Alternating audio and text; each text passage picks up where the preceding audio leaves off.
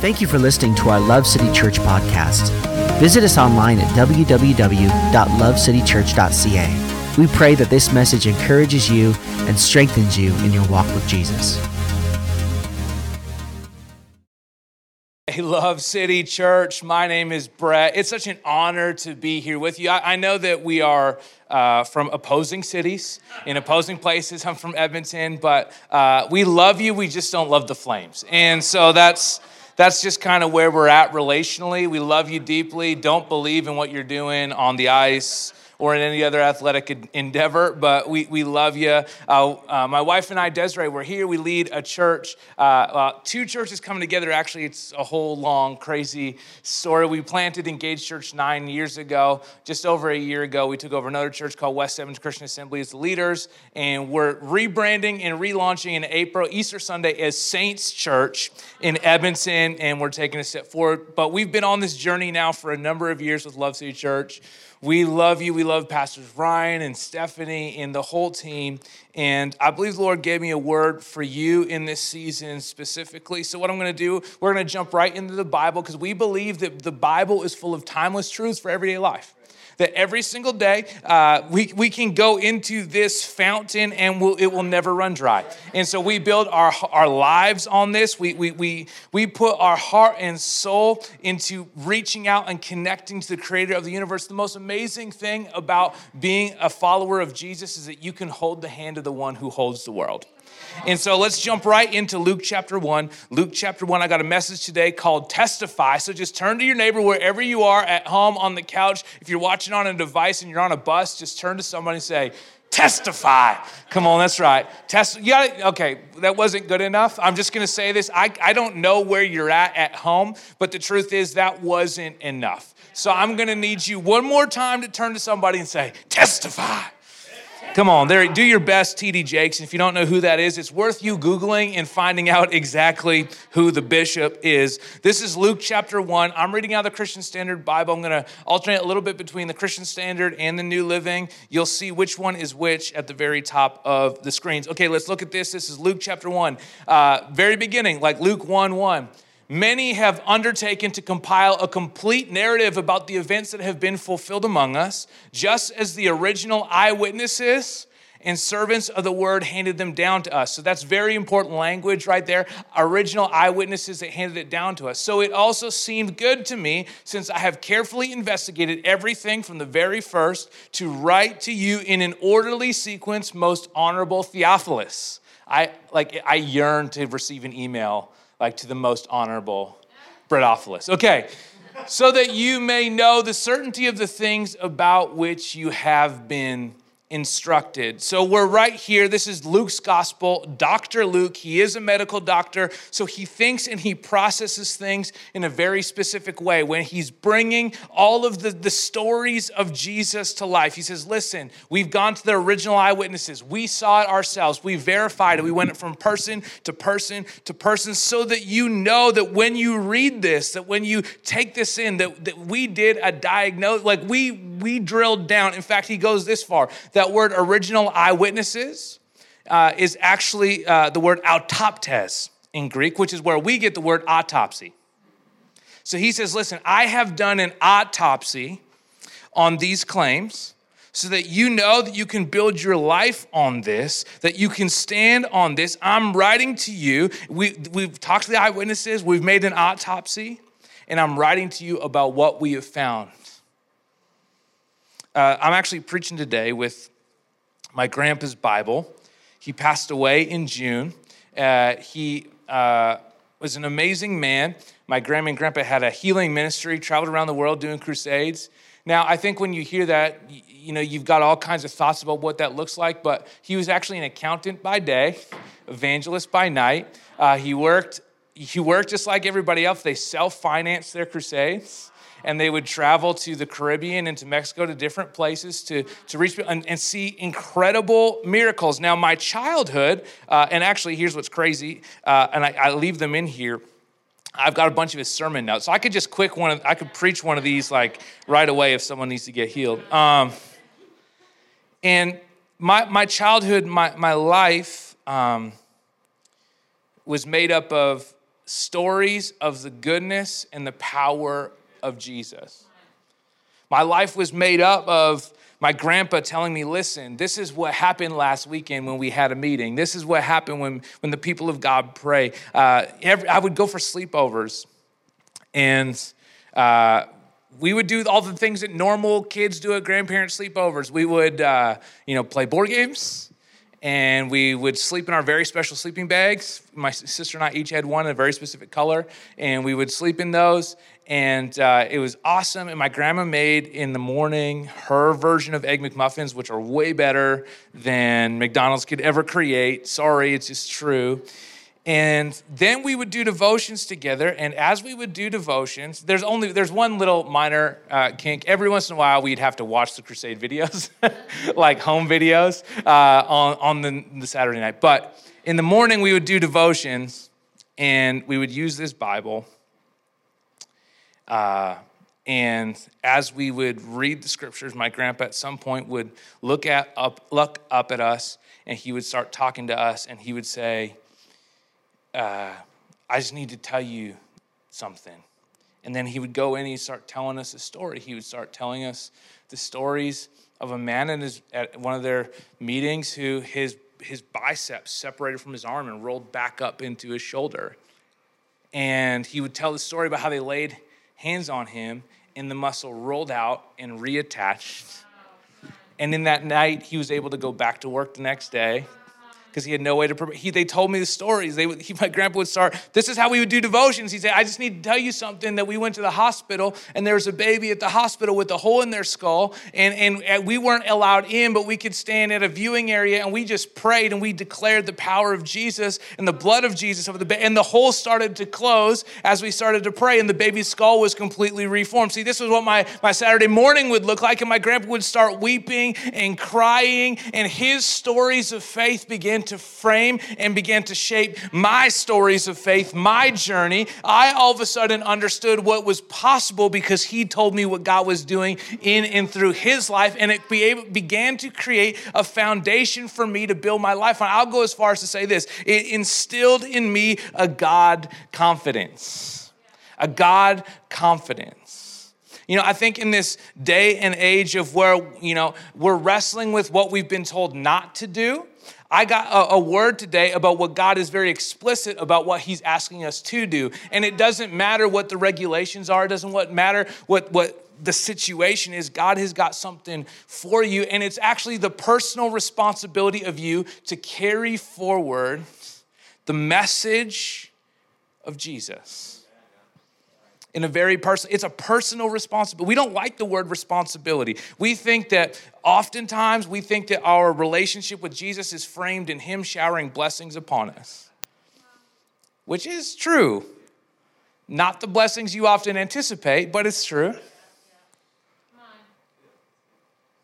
but there's a personal responsibility that each has. But don't take my word for it. Let's jump right into the scripture, Luke chapter 1. This is going to be verse 36 through 37. Just to frame the context, you might mistake this as a Christmas story. This isn't a Christmas story, this is a God story. This is the moment when the angel Gabriel shows up to Mary okay shows up to mary and starts talking to mary about what's about to happen that you know the virgin birth she's going to give birth to savior of the world but I don't know if you ever noticed this.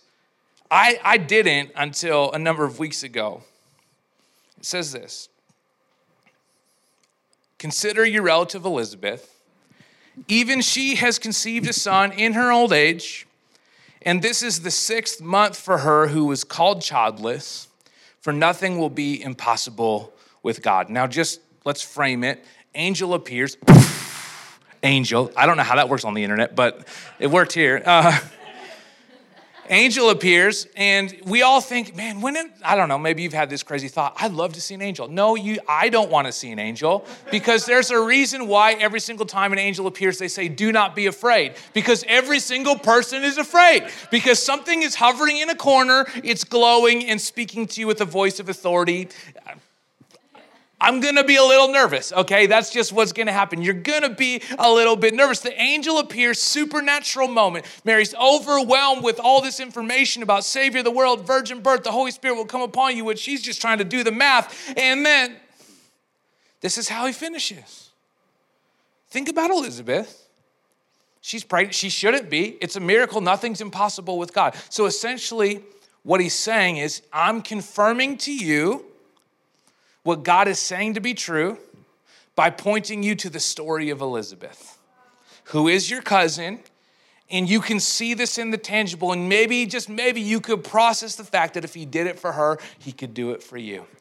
We think that an angel is enough, but he says, listen, you need to understand the power of a story of God at work in somebody's life to change every situation and every circumstance. Have you ever been to like a, a car accident scene or maybe like has anyone had a medical emergency in Walmart? What happens is everyone like crowds around and so many people just like crush around and everyone wants to see what's going on and most people want to help. That's not true. Most people just want to watch and few people want to help. And, and, and what happens when the medical professionals arrive is they get there and they say, listen, give me some room, give me some room to work. I believe that your story gives Jesus some room to work in the lives of your family and friends. That your story, the story of God at work in your life, has power to give room for Jesus to work in the life of your family and friends. How do we know this? Let's just jump over to the book of Revelation. Yes, I'm going to the book of Revelation, Revelation 12. It's exciting. Revelations 12, uh, verse 11, it says, They conquered him who is the accuser by the blood of the Lamb and by the word of their testimony that there is this supernatural power to conquer, to move forward by the blood of the Lamb, which is the power of Jesus, and the word of your testimony. Oftentimes, now just bear, like, stick with me in this process. We only care about the blood of the Lamb, which is necessary for any of it to happen, but we discount the power of our testimony. We say it's not enough. It's not good enough. I'm insignificant. My story's not fancy enough. My, my past is not rough enough for Jesus to do something through me. What that is actually is, is the voice of the accuser. So we silence the voice of the accuser by the blood of the Lamb and by the word of our testimony. We just keep going. So Romans 10 17 says, So faith comes from hearing, that is, hearing the good news about Christ. Faith comes from hearing. I know that this is basic science, but nobody can hear if you're not willing to speak. Okay, anyone start a Bible reading plan in the new year? Anybody? Anyone? Uh, not enough hands in this room, to be honest. It, I'm concerned. Um, I'm just going to speak to this at an elder level. This is not okay. Um, but you know, we got daily Bible reading plans, all those things. And, and if you're anything like me, you might like get, be really excited about Genesis. Exodus is usually a good time. Past that, you get it gets bumpy, and then all of a sudden genealogies happen, right? And you get the genealogies, and there's a list of names, and the who begets who's, and the he beget he's and she's, and it's like, uh, I, why? why is this here? It's there because they understand the, the Jewish believers, particularly, and God created this system and he, he created this. He said, Listen, there is power in knowing where you came from, knowing the stories of who came before you so that you can build your life on that firm foundation. So you're God confident. You can step into this God confidence because of what I've done in their life. So let's just think about this in this context. Luke 3, verse 23. As he began his ministry, Jesus was about 30 years old and was. Uh, thought to be, thought to be, very important phrasing, thought to be the son of Joseph, son of Eli. Now, I know it's an H, but it's actually pronounced Eli. And so there's two genealogies of Jesus. We've got the one in Matthew and we've got the one in Luke. The one in Matthew is the genealogy of Joseph. Many theologians believe that this, this genealogy in Luke chapter 3 is actually the genealogy of Mary. In some of the ways that we know that some of the clues that we're looking for is the phrase thought to be the son of Joseph, which is basically acknowledging that uh, Mary didn't have societal standing to have her name slot into the Bible at that point. Uh, but thought to be the son was this like this tip of the cap to say, listen, we know who Jesus' real, like, real daddy is, you know, his heavenly father. And this is Mary's story, Mary's genealogy. So think about that then now. An angel appears. He points her to the story of her cousin who she visits. Also, a convenient way to take care of a teenage unwed pregnancy. Move out of town. Sometimes the Bible's too real, right? You thought it was just this book of stories, it's just too real. So she goes but she's got something else. She's got these genealogies. This is Deuteronomy chapter 4. It says, But watch out, 4 verse 9, be careful never to forget what yourself, you yourself have seen. Do not let these moments escape from your memory as long as you live, and be sure to pass them on to your children and your grandchildren. I love uh, other more traditional classical translations say to your children and your children's children and your children's children's children. It just like keeps going on, but there is a tradition of passing on. So while we skip over over the genealogy because it's boring, Mary can look back at it and say, listen, if God did it for them, that he can do it for me. If he did it for that person, he can do it for me. His story, their story is a part of my story, and the goodness of God at work in their lives is evidence that the goodness of God is about to be at work in my life. And the genealogy is not boring, it's exciting because it's line upon line, precept upon precept. God is building from the generations his faithfulness that cascades down the generations, which is why you need to tell the story of God at work in your life. So you could say that your family story gives Jesus some room to work. Your family story gives some room for Jesus to work because there's somebody else in your sphere, there's somebody else in your circle that's experiencing something similar to what you've gone through. They, they, they know your journey and your pain so intimately and so deeply that your story gives them hope and lets them know that if God did it for you, He can do it for them. I'll go one step further. I believe that your story has the power to give Jesus some room to do a miracle in the hearts and lives of your family and friends. Because it's your story that gives them the God confidence to believe that Jesus loves them, cares about them, has a plan and a purpose for them. But I can't see them in person. You don't need to see them in person to tell them your story. You've got a phone. You have thumbs. You can text. You've got a social media platform that's full of more complaining than it is the goodness of God. I've seen those comments. Christians are the worst. Okay, I'm gonna, this is true story. True story. On our church, this is this is just our, my story is now giving you your story courage to face another day. There was a guy who started watching our church online broadcast and, you know, we're all trying to be helpful by saying, I can't hear this microphone, or move the camera a little bit more, or I can't hear so and so. It's not, listen, as if the team isn't scrambling, working as hard as they can. They already know the problems before you ever saw them. So thank you, Tips, for helping us with that. But somebody came on our, our chat who is new to faith and said, How come you're all so mean to each other in the comments? Oh.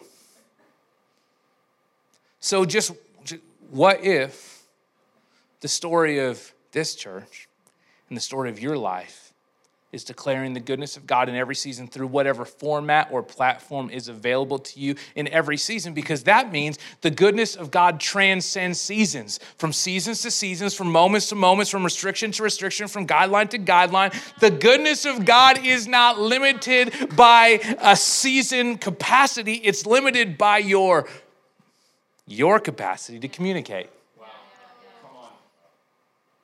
But, the, uh, but it's the work of Jesus. Yeah, Jesus at work through you in your life has the power to give some room because it's relatable when he does it with you. They know what your bad attitude used to look like, they know that you don't have it in the same way. His story can now be your story if you're far from God, if you don't have a personal relationship with Him, if you're not walking with Him, and you're like, but what about me? His story can now become your story. This is Romans 8. It says, For you did not receive a spirit of slavery to fall back into fear.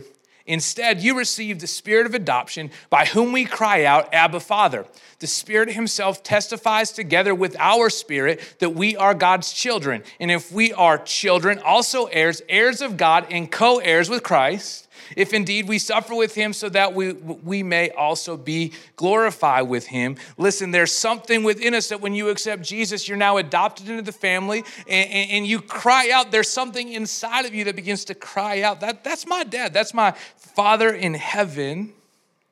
That's my brother Jesus. It's my bro and He's at work in my life right now. We could say this in another way. This is a paraphrase of Romans 8, verse 11. You can highlight it in your Bible later. The same power that conquered the grave now lives in me. So His story becomes your story because it's the power of God at work in your life. It's Jesus Christ Himself changing your story. Listen, uh, Desiree and I, we, we, we, we, we love to host new believers Bible studies at our house because I love it. Like at the very beginning, early phases, early stages of somebody's faith. We, I love it. And my, my favorite, my favorite story ever is, uh, and the truth is, this is like a really actually a composite of like almost every new believer because this happens at some degree with every single new believer that we've ever walked with. Uh, but this one particular went to work. She was known as a little sharp tongued and quick-witted right? That person like you got her on the wrong day and just look out. So she went to work and she goes to work and then she actually came to our Bible study after work that day. She's like, People were asking me today if I was okay. I'm like, Why? It took us a little while, but the reason why they were asking uh, if she was okay is because she had a smile on her face all day. It's because when something happened, she didn't lash out immediately. It's because she was encouraging. Uh, in the scriptures, uh, when, when people encountered the very presence of God, especially in the Old Testament, Moses particularly, his face started to glow. The Bible uses a word that says his countenance began to change. He actually wore a veil over his face to, to cover that from people because it just rattled people too much. Listen, when Jesus comes into your life, he begins to change your countenance. And what that means is you actually start to glow. You've got a good glow on you, and it's the goodness of God, and he begins to change your character, which is as much of a miracle as him doing something in your body physically. And he begins to round off those rough edges. Can I tell you that Jesus wants to become the hero of your story? And this is what I mean by that.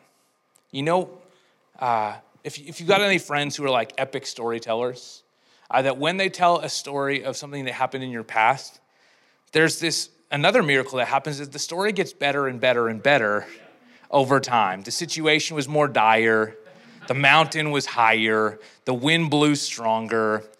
Their jump was four times higher than it was in actuality, Ryan Iverson. And no, come on.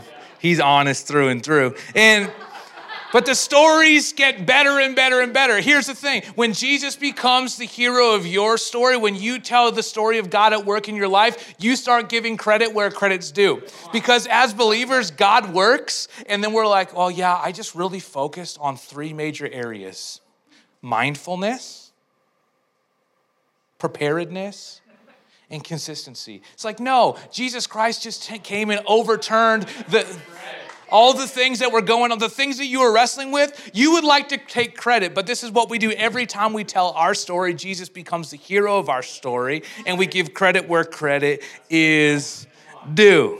Okay? Wow. I'm just going to leave you with one more thing because we're, we're running out of time, okay? We're, and, and we're not really running out of time. But I want to limit my telling of the story of God so you can start telling your story of God at work in your life. Think about this. We, I don't, it's not going to show up on the screen. I'm just going to tell it to you. Uh, in, in, in Mark 6, we've got the woman with the issue of blood, which is an incredible story. You can read for yourself. She literally chases after Jesus. She knows that she needs a miracle. Every specialist, nobody came up with an answer. Nobody had a solution. She just like, she just needed a miracle, a, a miraculous medical intervention for her life. Not only did it have uh, physical implications, it had societal implications because the nature of her condition made her unclean, ceremonial unclean to all of her people, which means she did not experience physical touch since the time she was 12 in her life. Because from that time on, she, it would have been uh, unclean and somebody would have had to go through a whole washing procedure, oftentimes seven days long to even like reach out and fist pump or touch elbows. The cult. So she says, I don't care. So she pushes through a crowd, literally making every single person unclean. Okay. Reaches out, grabs the hem of the garment of Jesus, because she doesn't think she's even worth anything more than that.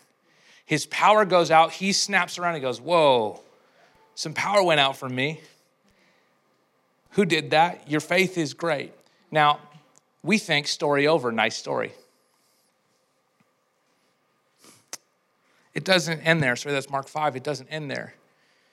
You jump to Mark 6, and you'll see that there was real implications to that single act of faith. This is Mark 6, verse 56.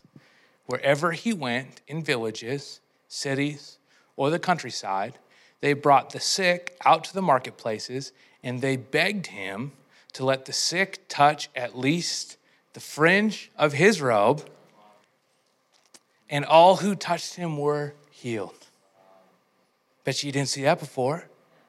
You thought that that woman's story was enough. That woman's story changed the way that people directly related and connected to Jesus in that time, in that era. As if that one story wasn't enough to change the direction uh, uh, of our lives thousands of years later. It changed the way people came and it kept escalating. People tried to get in Peter's shadow. They kept trying to get these hankies. And every single time the power of God went out, they went healed. Why? Because the story of God at work in their lives raised the faith level. It raised the God confidence. You think that your story is insignificant. That's you bowing to your own insecurity.